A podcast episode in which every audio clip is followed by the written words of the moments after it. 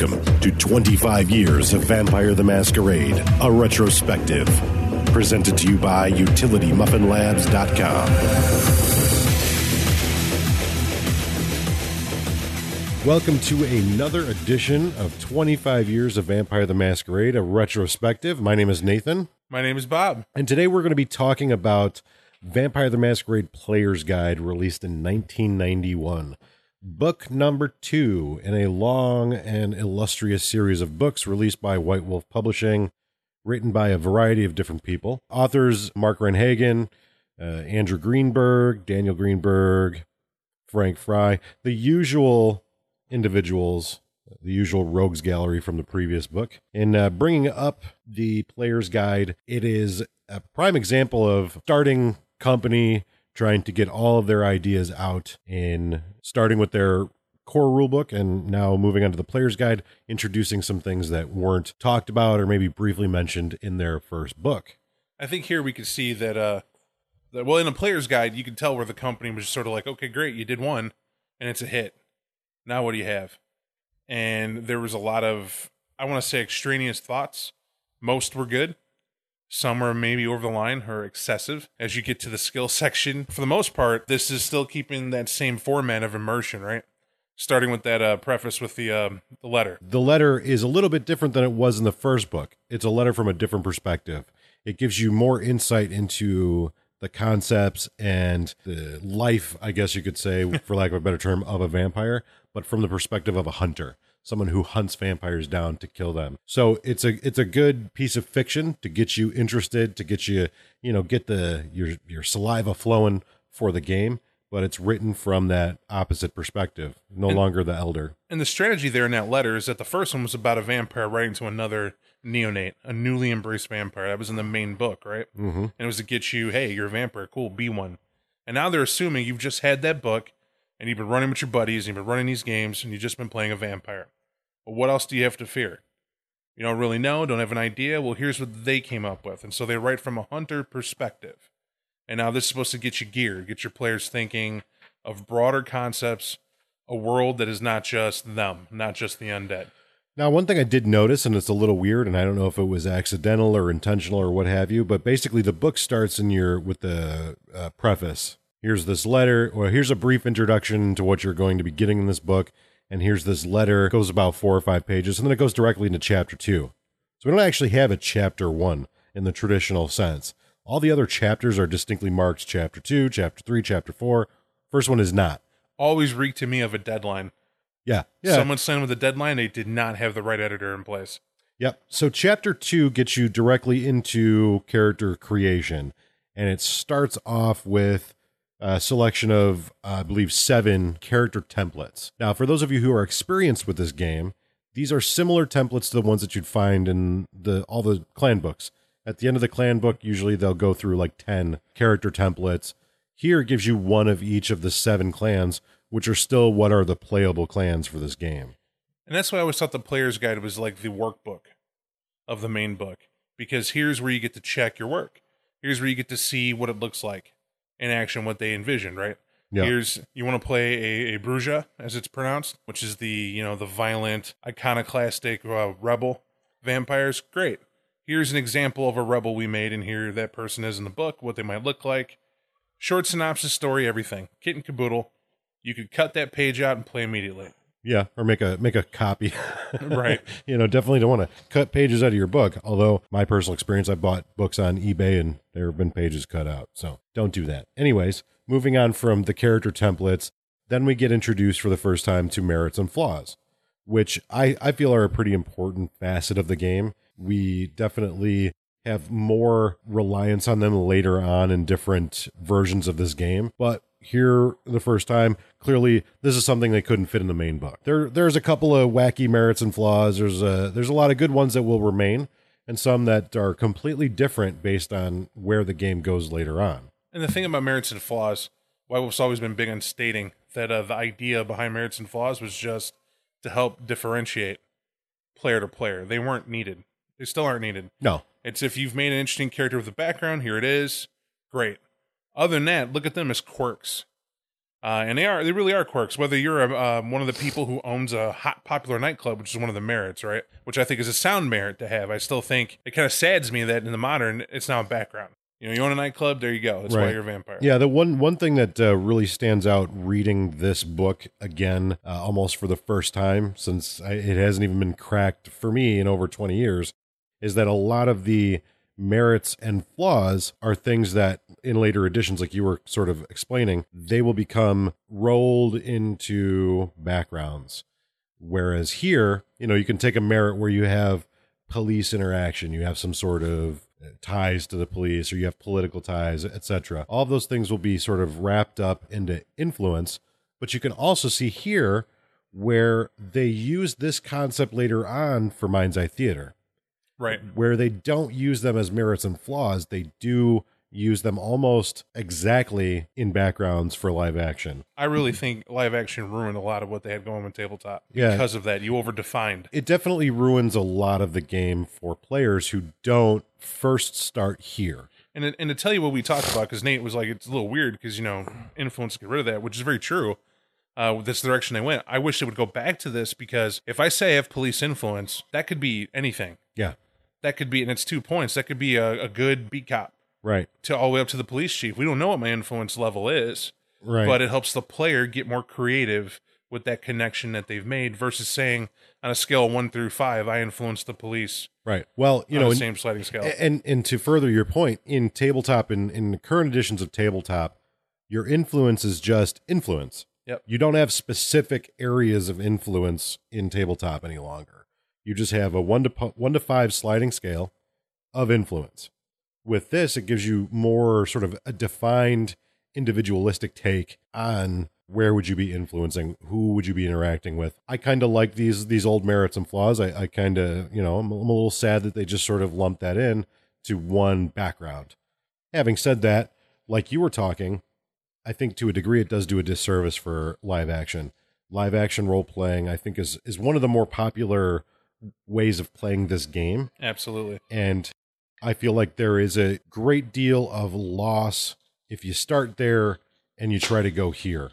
start in live action, go to tabletop. I definitely feel like you should start in tabletop, get a feel for this game, and then go to live action. That's just me editorializing, moving right along. Chapter three moves on to the expanded character. If you want to take a little bit of time to talk about like some of the secondary abilities. Well, chapter three, you had secondary abilities which were really cool. Like one, I always enjoyed that someone to have an eidetic memory, uh, which is is a merit, but also a phenomenon, right? It's somebody who can look and hear anything and have complete recall memory wise exactly what it is. Often attributed to somebody who could speed read. Well, instead they get this weird quirky secondary ability called scan.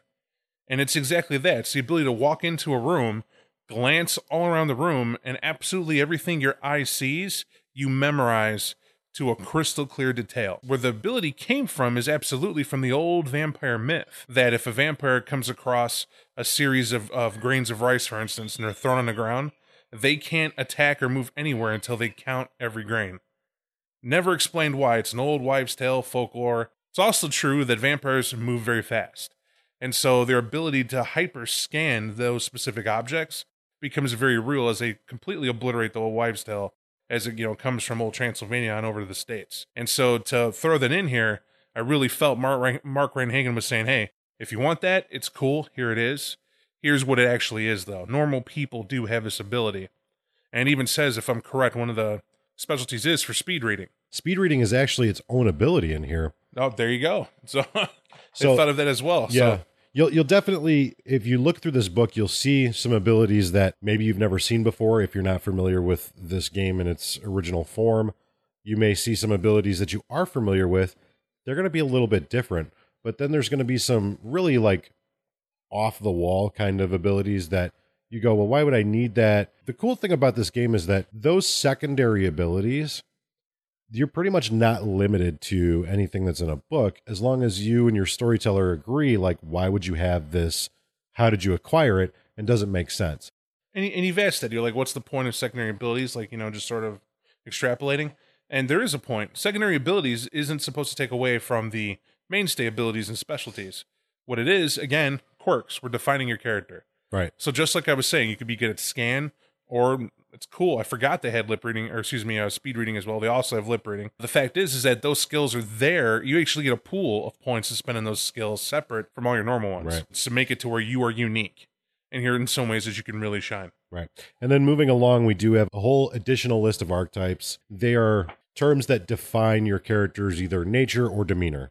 Um, it's it's sort of a, a word used to describe your personality. Some of them in here are kind of goofy, and and probably they don't re- they don't remain in in later incarnations of the game for a reason. I think like slob. It's a little little weird. Maybe not necessary. I always thought that archetype they were trying to get concept.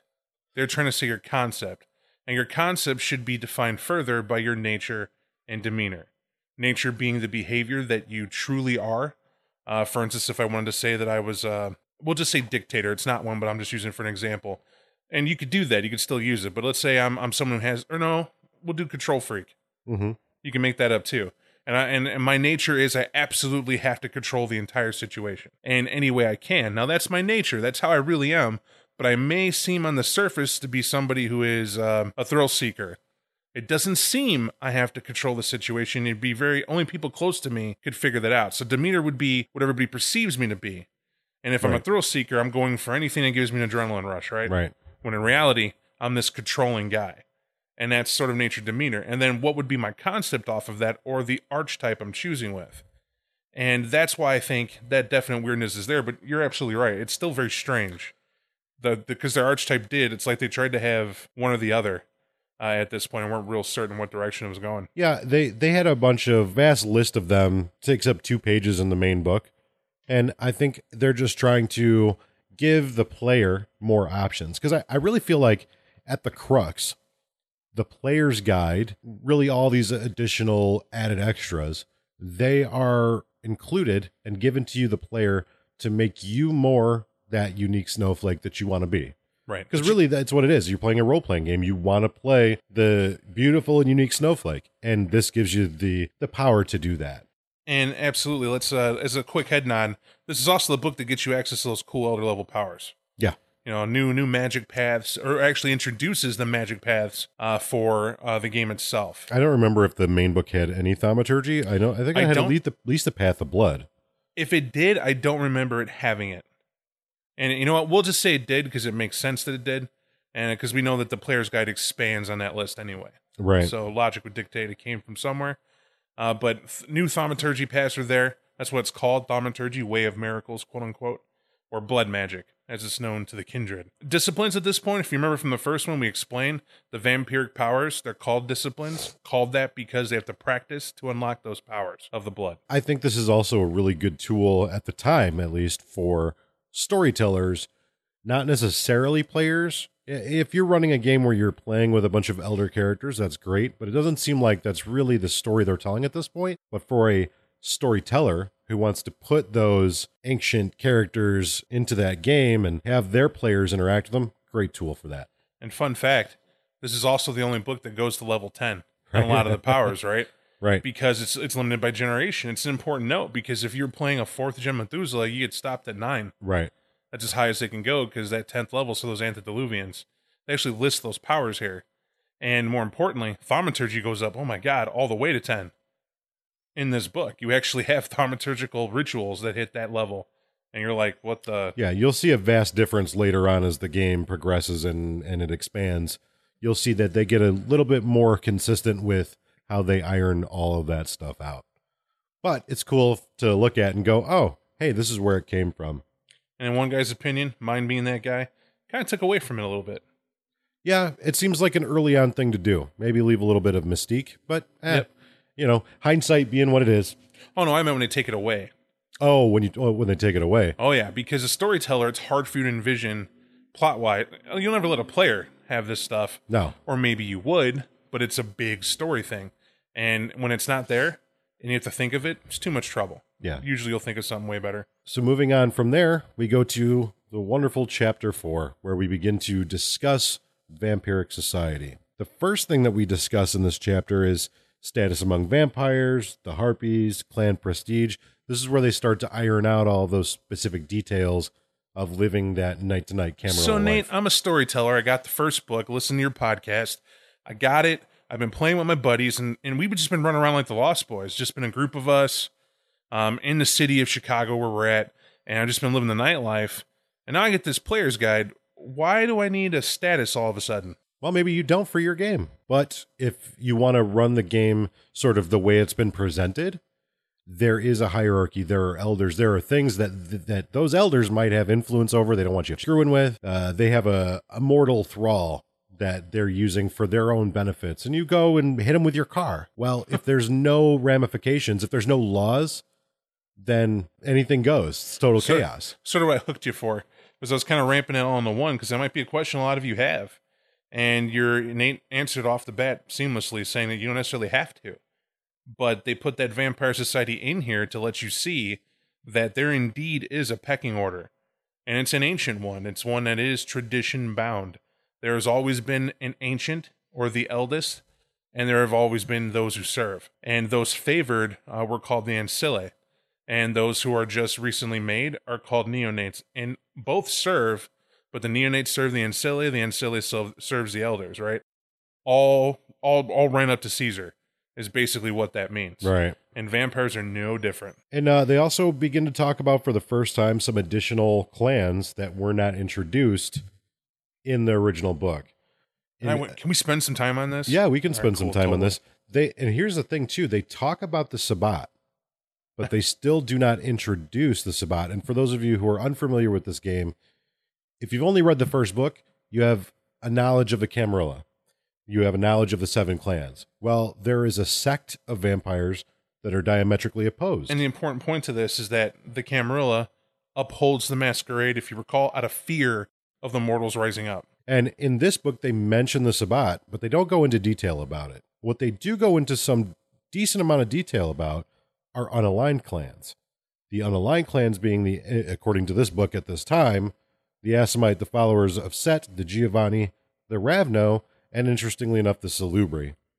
Now, what I like about this is that these clans, and to me, are their purest. This is when people fell in love uh, with like these are some of my favorite clans mentioned. I mean, Clan Assamite alone, they were straight up killers from Calcutta. They were the they were the Thuggee or tuggy, if you will, uh, that worshipped Kali on a side. Some of them cultists who accepted these death contracts to go and kill other vampires or whoever, and the payment they received was blood. Yeah, they're the assassins of the vampire world. And they, I mean, these were not. This was not Dracula. You were not getting seduced here. Pardon me. If you saw these guys, they you you wouldn't see them until you were dying, because they would come to you looking like your lover, looking like your grandmother, looking like the guy who's, who drops off your mail or is about to serve you wine, and then in that instant, quickly and deftly, you were poisoned, you were killed, they were gone. for the completionist players, not only does it describe these clans, it also gives you all of their clan disciplines right off the bat. So here you have these brand new five clans that, wow, as a storyteller, you can automatically, like, I can think of so many great tales to tell. Right. Moving on, we have the followers of Set. The followers of Set are kind of what they sound like. They were an Egyptian themed group of vampires, not necessarily have to be Egyptian, but definitely has that theme, and they worship the death god Set. Go from there. Dark, evil, treacherous, tricky. And corruptors. Right, I mean, definitely corruptors. the purpose of that clan was to corrupt. They were introduced new waves of thinking with this in, with these independent clans. You had the blood fanatics of the Assamites, and the followers of Set now are religious fanatics. Their job is to show, it basically take innocence and rot it on the vine. That's their sole point. And you can only do that if you pooped in your own soul. That's like the only way you could do that. And they're the worst of the worst. After the followers of Set, we have the Giovanni. And I feel like the prime example of the Giovanni is someone on the staff read Necroscope. These are, you know, rich, wealthy, elite traders, businessmen, deeply Italian, Venetian family by day, by night, callous, murderous necromancers. Can't draw a closer comparison from the Giovanni to if you watch Goodfellas, and everybody listening to this has, and you imagine Joe Pesci's character in Goodfellas, he is a ghoul to the Giovanni family, and he's very important because he's going to be made. That's why he's acting the way he is. But in Goodfellas, he draws too much heat in the family. Now, if you watch Goodfellas in its entirety, there's no vampirism in it whatsoever. But when you read that Giovanni section, I could tell you, oh yeah, he was marked. Is because his creepy family has an estate over in Sicily where he has to go to get acknowledged, has to go to get his ceremony done to be in the clan. When he gets there, they're going to reveal that his mom and dad were brother and sister, and he's a descendant, and they put him in the States where he didn't have to be connected to any of that. And now he's going to go to a room of pale rich people who are brutal and straight bone honest about what they're going to do to him and what his place in the world is. Yeah. But Yeah. it would actually truly explain a lot of his anger and his proclivities. Uh, after the Giovanni, we have the Ravnos, which I guess they're tricksters and what you call what, what's the politically correct term The, to the use? tie, the, well, there's no PC term. I mean, straight up, the myth of gypsies, right? right. or the folklore around gypsies that's the ravnos they were um, you know the shilmulo which is you know the, their name for uh, the caucasians people came to kind of take over their turf from the transylvania hill folk right and what this ravnos clan does though is they're also tied to india that's the cool thing about them and it doesn't really it hints to that in this book but doesn't get too much into it Right. but the point is, is that the Ravnos at this point, right out of this book, you could play one, and they want you to get into the whole fact that they're illusion. Their Yeah, whole they, world they is create illusion. illusions. Yeah, absolutely. Then uh, after the Ravnos, not to sort of ice over them, but moving on from the Ravnos, last but not least, we have the Salubri, which by the book's own admission is more of actually a bloodline. And if you're interested in, in knowing more about that, read it in the book here. They have their merits, they have their their flaws, for lack of a better way of putting it. They're an interesting read. I don't know if I would have included them so early, but clearly someone had a concept and that's why they stuck it here in this book Right. to wrap up chapter four, you get kind of the whole package there. You get your society, you get your your unaligned clans and your bloodlines, and then uh, we move right along into chapter five. Honestly, chapter five is more into role playing. It's you read the first book, and the and the writers felt that they didn't hit uh, the nail on the head about what it is to role play, and so they wrote various articles just sort of to get you, basically to get their point across. You read it, understand what role playing is, what they intended, and it's again to put you as the player in the right mindset to portray the character you've made. Yeah, this chapter consists of a series of short essays by the authors that have contributed to this book and to the previous book about their experiences in role playing and really what they believe role playing is to them and what it should be to you. And they give you some tips, some hints, and some stories. And for me, like, I really feel like this is probably the most important part of this book for a modern audience. The other stuff, it, that's all been revised. We've all moved on from that. It's cool to look back and give it a chuckle. If you're Bob, it's cool. I may be bringing some of that back, but for the Yeah. most part, yeah, definitely. you're good. You're fine without it. Right. You you can pick and choose what you want to include in your game from the other previous chapters. This one I believe is very important and I believe it's important for any gamer, not just a gamer of vampire. Chapter 6. Chapter 6 is equipment. It's I it's an equipment chapter. honestly, it's their equipment list. You really have to go over the fact they have a flamethrower. I mean, Right. it's just it, it is what it's it is. it's everything from firearms to medical supplies to vampiric havens. Sickle and chain for Right, you martial arts right. fans. It's the statistics part of the book. Feel free to read that over if you want. Not necessary and not important. All those rules have been revised to meet the new rules. Definitely not important to your game. Chapter 7 Survival of the Fittest. This is awesome. I mean, this is uh, this chapter goes into well managing your own life, uh, or the minutia of nightly existence is another one. Basically, it tells you how to well how do I maintain what I have.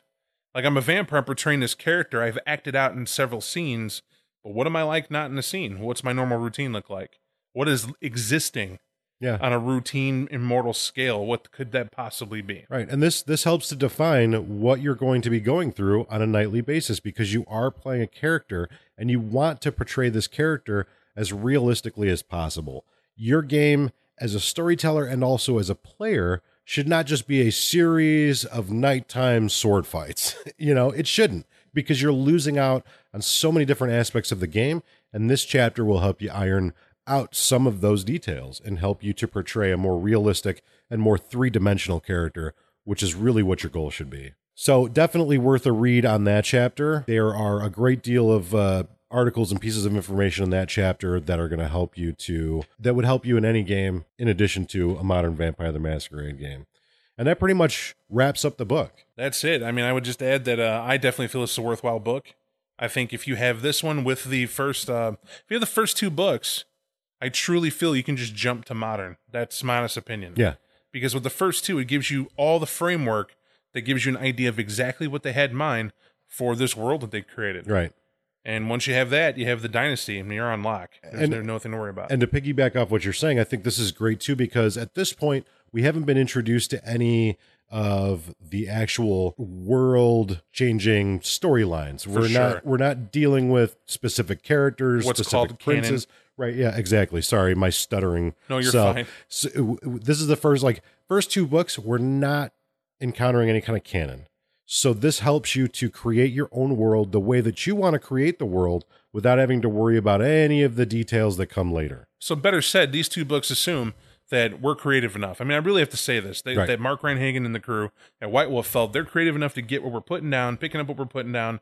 Here it is. You guys have fun. Right. And then what we come to find out is that after first edition, you'll see this. Once they get into second edition and on, they really put the training wheels on because people people aren't getting it, Right. or at least they're not showing that Or they, they, get just, it. you know, or they just as as authors, as writers, they want to they want to bring more of what they have in their minds to the table. But I would when we get to those editions, I'll show you more of my point. But I, I Sure. really feel that that's uh Absolutely, absolutely. I will not disagree with you. My final thoughts are I think the book would be a valuable resource for new gamers and new players based on the role playing information. Rules wise, not necessarily, unless you're just trying to be reminiscent. Other than that, it's like five bucks on DriveThruRPG. Why not pick it up on PDF? So, what are we doing next week? Let's take a look at the list oh man, this is always a drum roll, isn't it? Yeah. Like, Vampire the Masquerade, The Succubus Club. We got to break out those Chicago Chronicles books son of a and reread some Succubus Club. So this is where we start to get into some of that canon, some of that information about specific characters, specific princes, and specific locations. It'll be fun because there's some people I've been wanting to rip apart for a while, and it's it's, it's good. It starts here. It's Yeah, good we're, beginning. we're gonna we're gonna paint a little picture. We're gonna shine a light on some nonsense, and we're gonna bring some of those vampires out into the sunlight. there you go. Alrighty, thank you for listening. I of course am Nathan, And I am naturally Bob. and uh, what was it you said last week? Buy American, watch out for Blade. I don't know. I did. I said, "Buy American. Watch out for Blade." You guys have a good one. We'll we'll talk to you.